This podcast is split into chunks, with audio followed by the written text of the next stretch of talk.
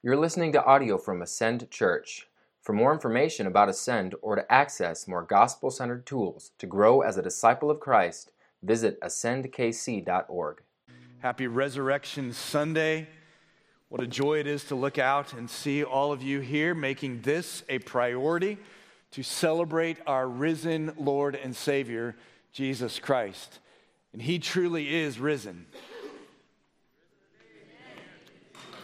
I always wonder if people are going to be able to respond with that. You know, what's interesting though is you look at church history, that declaration that I just made and your response to it has resulted in a number of negative results.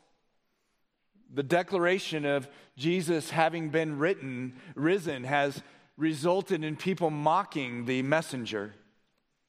It's resulted in riots, it's resulted in imprisonments, it's resulted tragically in executions.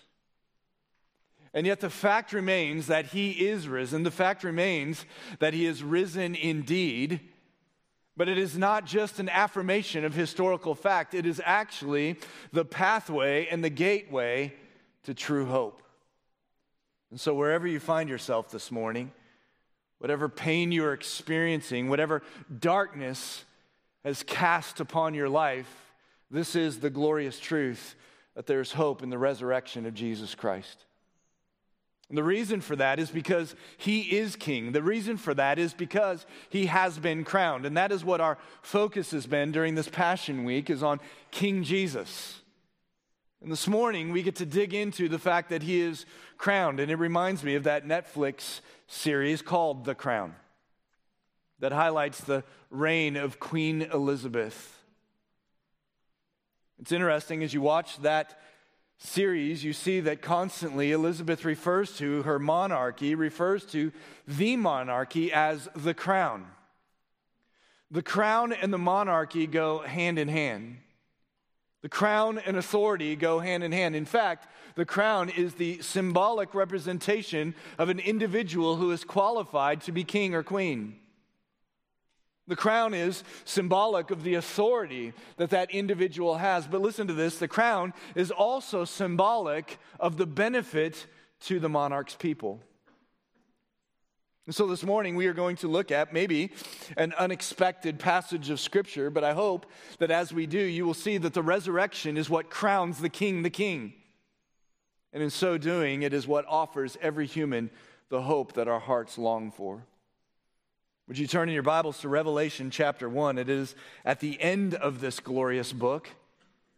It provides, as some commentators say, even the first eight verses of this chapter, the exclamation point of this entire book.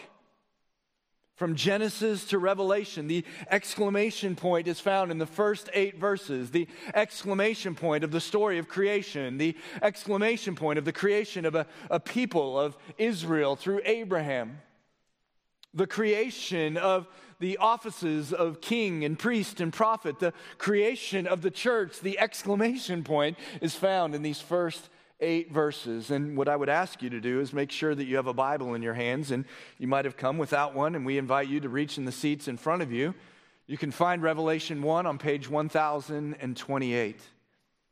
I would ask you to follow along because often people will look at this book that I'm preaching from and think that it is some ancient religious text that is difficult to understand.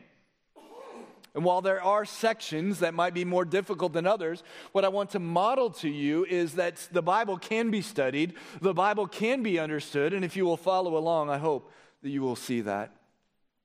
Let me read these 18 verses and then we will unpack them together.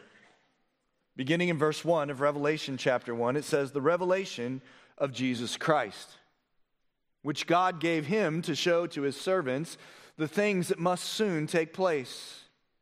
He made it known by sending his angel to his servant John, who bore witness to the word of God and to the testimony of Jesus Christ, even to all that he saw. Blessed is the one who reads aloud the words of this prophecy, and blessed are those who hear and who keep what is written in it for the time is near. John, to the seven churches that are in Asia, grace to you and peace from him who is and who was and who is to come. and from the seven spirits who are before his throne, and from Jesus Christ, the faithful witness, the firstborn of the dead, and the ruler of the kings on earth, to him who loves us and has freed us from our sins by his blood, and made us a kingdom, priest to his God and Father, to him be glory and honor, and dominion forever and ever. Amen. Behold, he is coming with the clouds, and every eye will see him, even those who pierced him. And all tribes of the earth will wail on account of him. Even so, amen. I am the Alpha and the Omega, says the Lord God, who is and who was and who is to come, the Almighty. I, John, your brother, and partner in the tribulation in the kingdom, and the patient endurance that are in Jesus was on the island called Patmos on account of the word of God and the testimony of Jesus. I was in the Spirit on the Lord's day, and I heard behind me a voice loud like a trumpet saying, Write what you see in the book and send it to the seven churches to Ephesus and to Smyrna and to Pergamum and to Thyatira and to Sardis and to Philadelphia and to Laodicea. Then I turned to see the voice that was speaking to me, and on turning, I saw seven golden lampstands. And in the middle of the lampstands, one like a son of man, clothed with a long robe and a golden sash around his chest. The hairs of his head were white, like white wool, like snow. His eyes were like a flame of fire. His feet were like burnished bronze, refined in a furnace, and his voice was like the roar of many waters. In his right hand, he held seven stars. From his mouth came a sharp two edged sword, and his face was like the sun shining in full strength. When I saw him, I fell at his feet as though dead. But he laid his right hand on me, saying, Fear not. I am the first and the last, and the living one. I died, and behold, I am alive forevermore, and I have the keys of death and Hades. I want to ask four questions that I hope you will ask yourself. And in asking yourself, the answer to these questions will determine where you spend eternity. The first question is Do you see the contrast? Do you see the contrast? And to introduce the contrast, I invite you to look down at verse 9. It says, I, John, your brother and partner in, look at what it says. It says, the tribulation. John is not just referring to a life of difficulty. He's not just describing a rough season of his life. By saying the tribulation, he's actually emphasizing a specific and intentional persecution. And in doing so, he plants a seed that reminds us, as modern readers, the Bible was not written in a vacuum. There were historical details, there were headlines, there is context, and the headlines and the context are introduced to us by the fact that there was the tribulation going on. As we continue to read the book of Revelation, as we continue to look at the rest of the Bible, as we continue to look at church history, we know that this was a great tribulation under the Roman Emperor Domitian. Let me read to you what one commentator summarizes of his reign. Domitian left his brother to die. He seduced his niece. He killed people for making jokes about him. He was sensitive about his baldness. He had a protruding belly, spindling legs, a wart on his forehead that festered and bled. This is some guy. What's interesting is that history also tells us that he demanded that everyone in his empire called him Lord and God.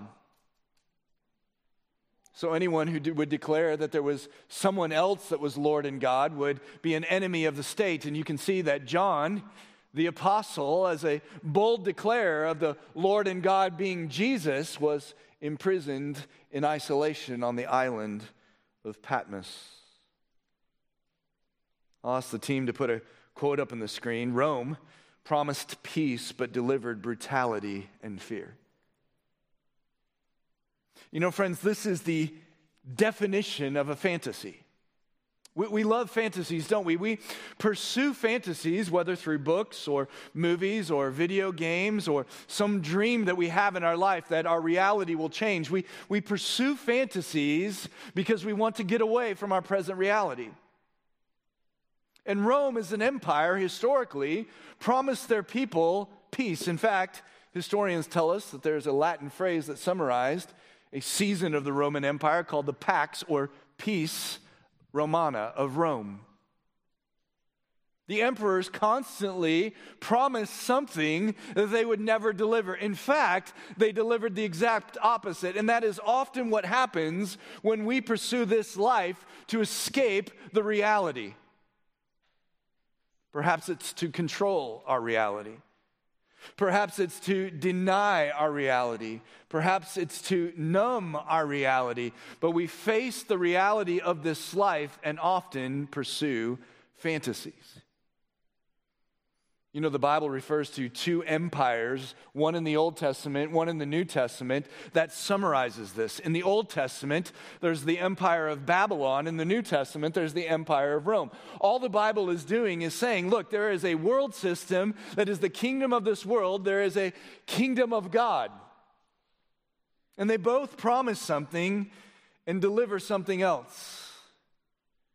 Rome promised peace but delivered tribulation. But look at this next quote The kingdom of God promises tribulation, but delivers peace and comfort and eternal salvation for those who patiently endure.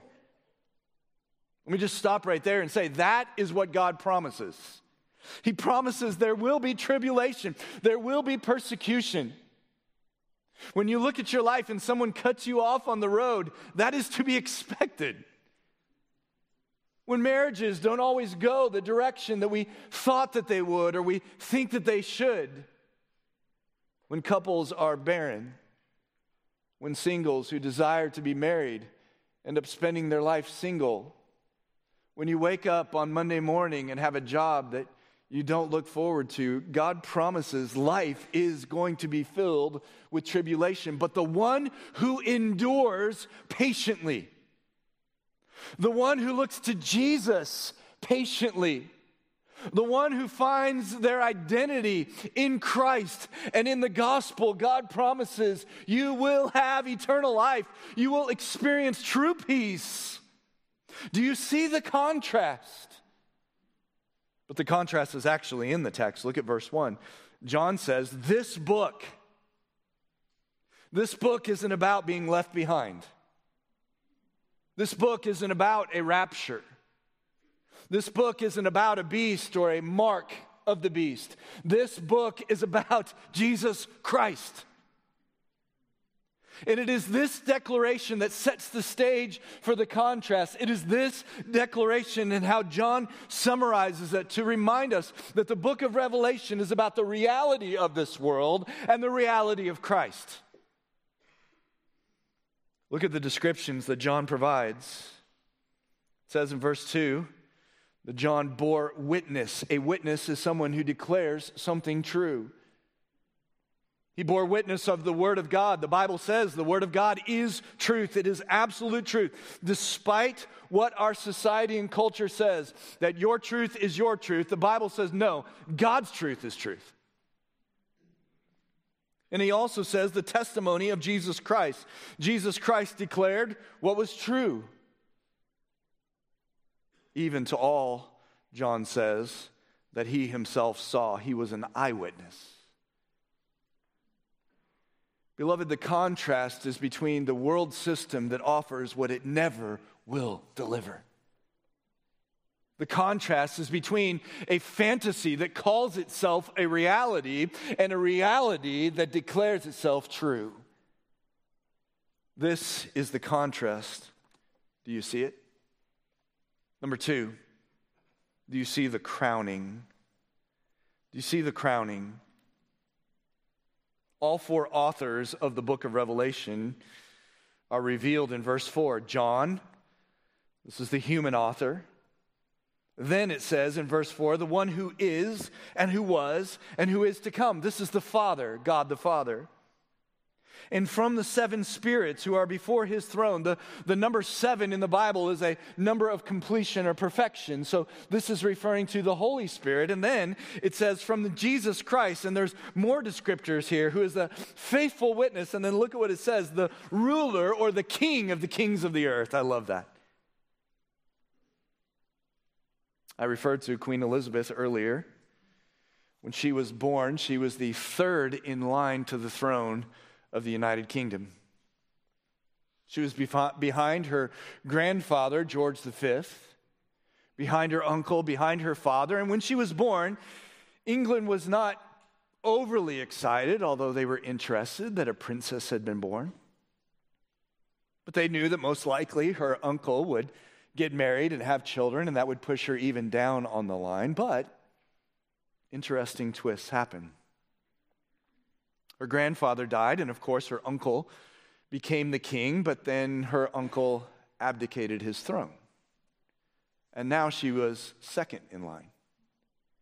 And on February 6, 1952, her father died, which made her Queen Elizabeth II. In that moment, she qualified to be the monarch of the United Kingdom. At that point, everything that was required of a monarch, monarch was met. She, at that point, was declared the crowned queen of the United Kingdom. What's interesting about this king that we just read about in Revelation 1 is that he has always been God. You can write down Colossians 1 16 through 19 that before this universe even began, before time even began, he was declared to be 100% God. And yet, when the Trinity decided that there would be this whole creation, that there would be this whole story, that there would be roles that all three of them would play in this story, the Son of God was given instruction. It wasn't until he obeyed completely that instruction that he was crowned king. Look at what it says in verse 4. It says that this was his throne. And Jesus Christ, the faithful witness, the ruler of the kings on the earth, was crowned because he was the firstborn of the dead. You see, this resurrection was the crowning of Jesus. He died on the cross for the sins of those who would believe and then rose victoriously, pronouncing victory over death and Hades. And it was at that point he was crowned king. What's interesting is that as we look at human history, there have been plenty who have given their lives for someone else. As we look at history, there have actually been even a few who have been resurrected from the dead. In fact, you can read John 11 for one of those accounts. But no one in the history of the world or in the future of this world will ever give their lives as a ransom for those who will believe, will resurrect himself from the dead, never to die again. So, because of the resurrection, Jesus is declared to be the ruler of the kings of the earth. What unmatched qualifications. Do you see the crowning? Number three. Do you see the characteristics? Do you see the characteristics? This characteristic is a quality that is intrinsic within a person. It is what makes the person the person that they are. So, what does this crowning mean? He is the firstborn among the dead. He is the ruler of the kings of this earth. What does this crowning actually mean? Well, I alluded to this when I mentioned the first phrase in verse 1. This is the revelation of Jesus Christ. This book is often referred to as a complicated book. This book is often referred to as a book of the future events, and it is, but that's not ultimately the point. Ultimately, this is about a revelation of Jesus Christ and all of the events that are found in this book that describe events that will take place as the, in the future are intended to pull the curtain back of reality of both this life and who Christ is. I remember growing up and seeing people in our neighborhood that I knew were not our neighbors.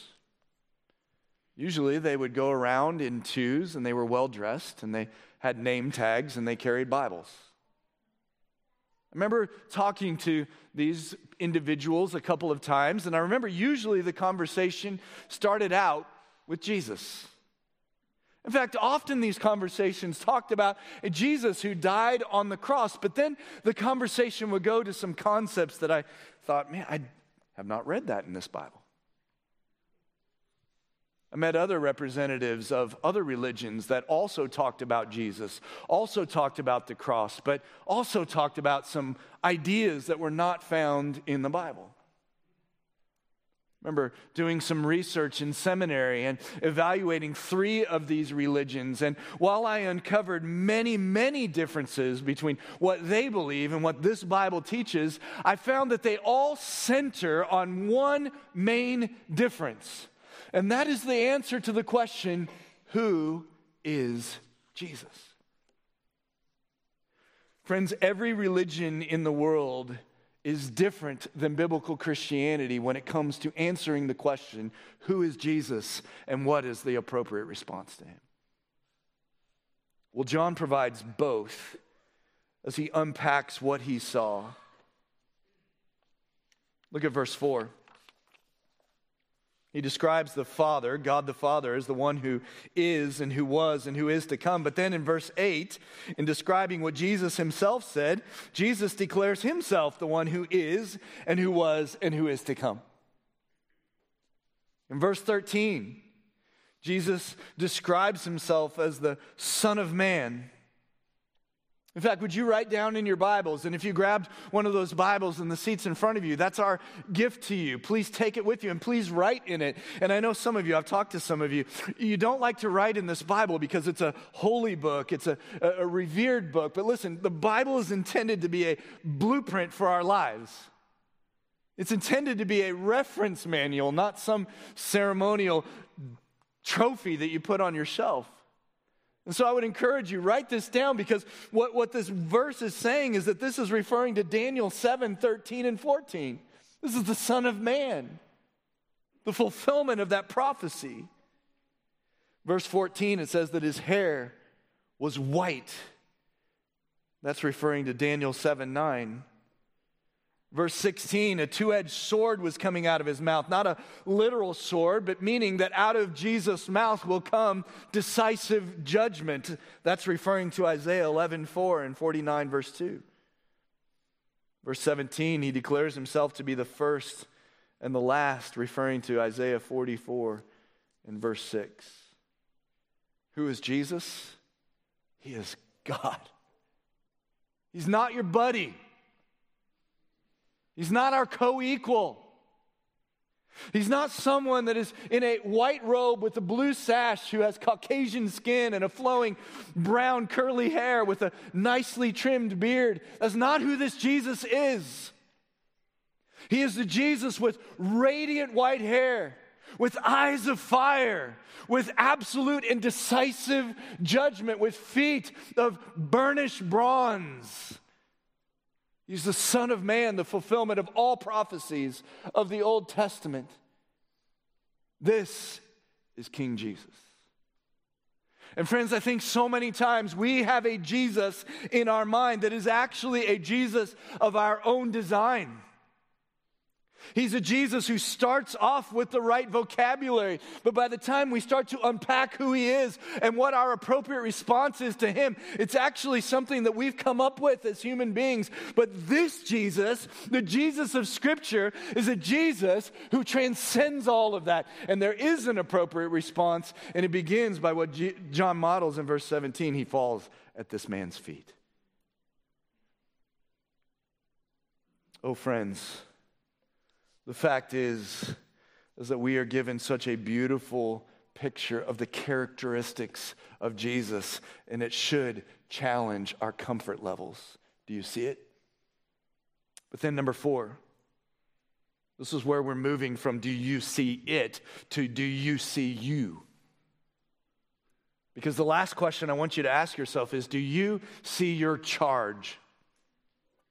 This idea of charge is something that often we see in a wedding ceremony. This is a charge that the preacher gives, it's, it's, it's instruction. It's instruction to the man and the woman. It's instruction to the friends and the family that are there. It's instruction to be followed. And there is a charge in this section of Scripture by the example and the teaching of John. The first appropriate response is verse 17 When I saw him, I fell at his feet. Look at what it says as though dead. This is an appropriate response on our own, in our flesh. When we are confronted with the majesty of Jesus Christ, it is appropriate for us to fall on our faces as though dead. There is nothing on our own that is appropriate in our response other than laying there dead.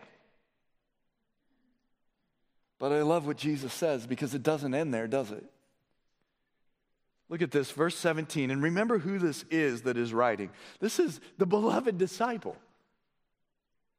This is the disciple that John in his gospel says leaned against Jesus' chest. He knows this man. He knows him intimately from spending three years with him. And yet, when he sees him in all of his glory, he falls down in fear as though dead. And Jesus does what Jesus does he reaches out with his right hand and he touches him and says, Fear not. What he's saying is, don't fear in your humanity. Don't respond in your flesh, which is appropriate. Don't stay there laying on the ground as though dead. Get up and be in relationship with me. But how can that happen? Well, John has already revealed it, but let's go back to it. Verse 5 To him who loves us and has freed us from our sins. Friends, what keeps us out of relationship with our Creator is our own sinful nature.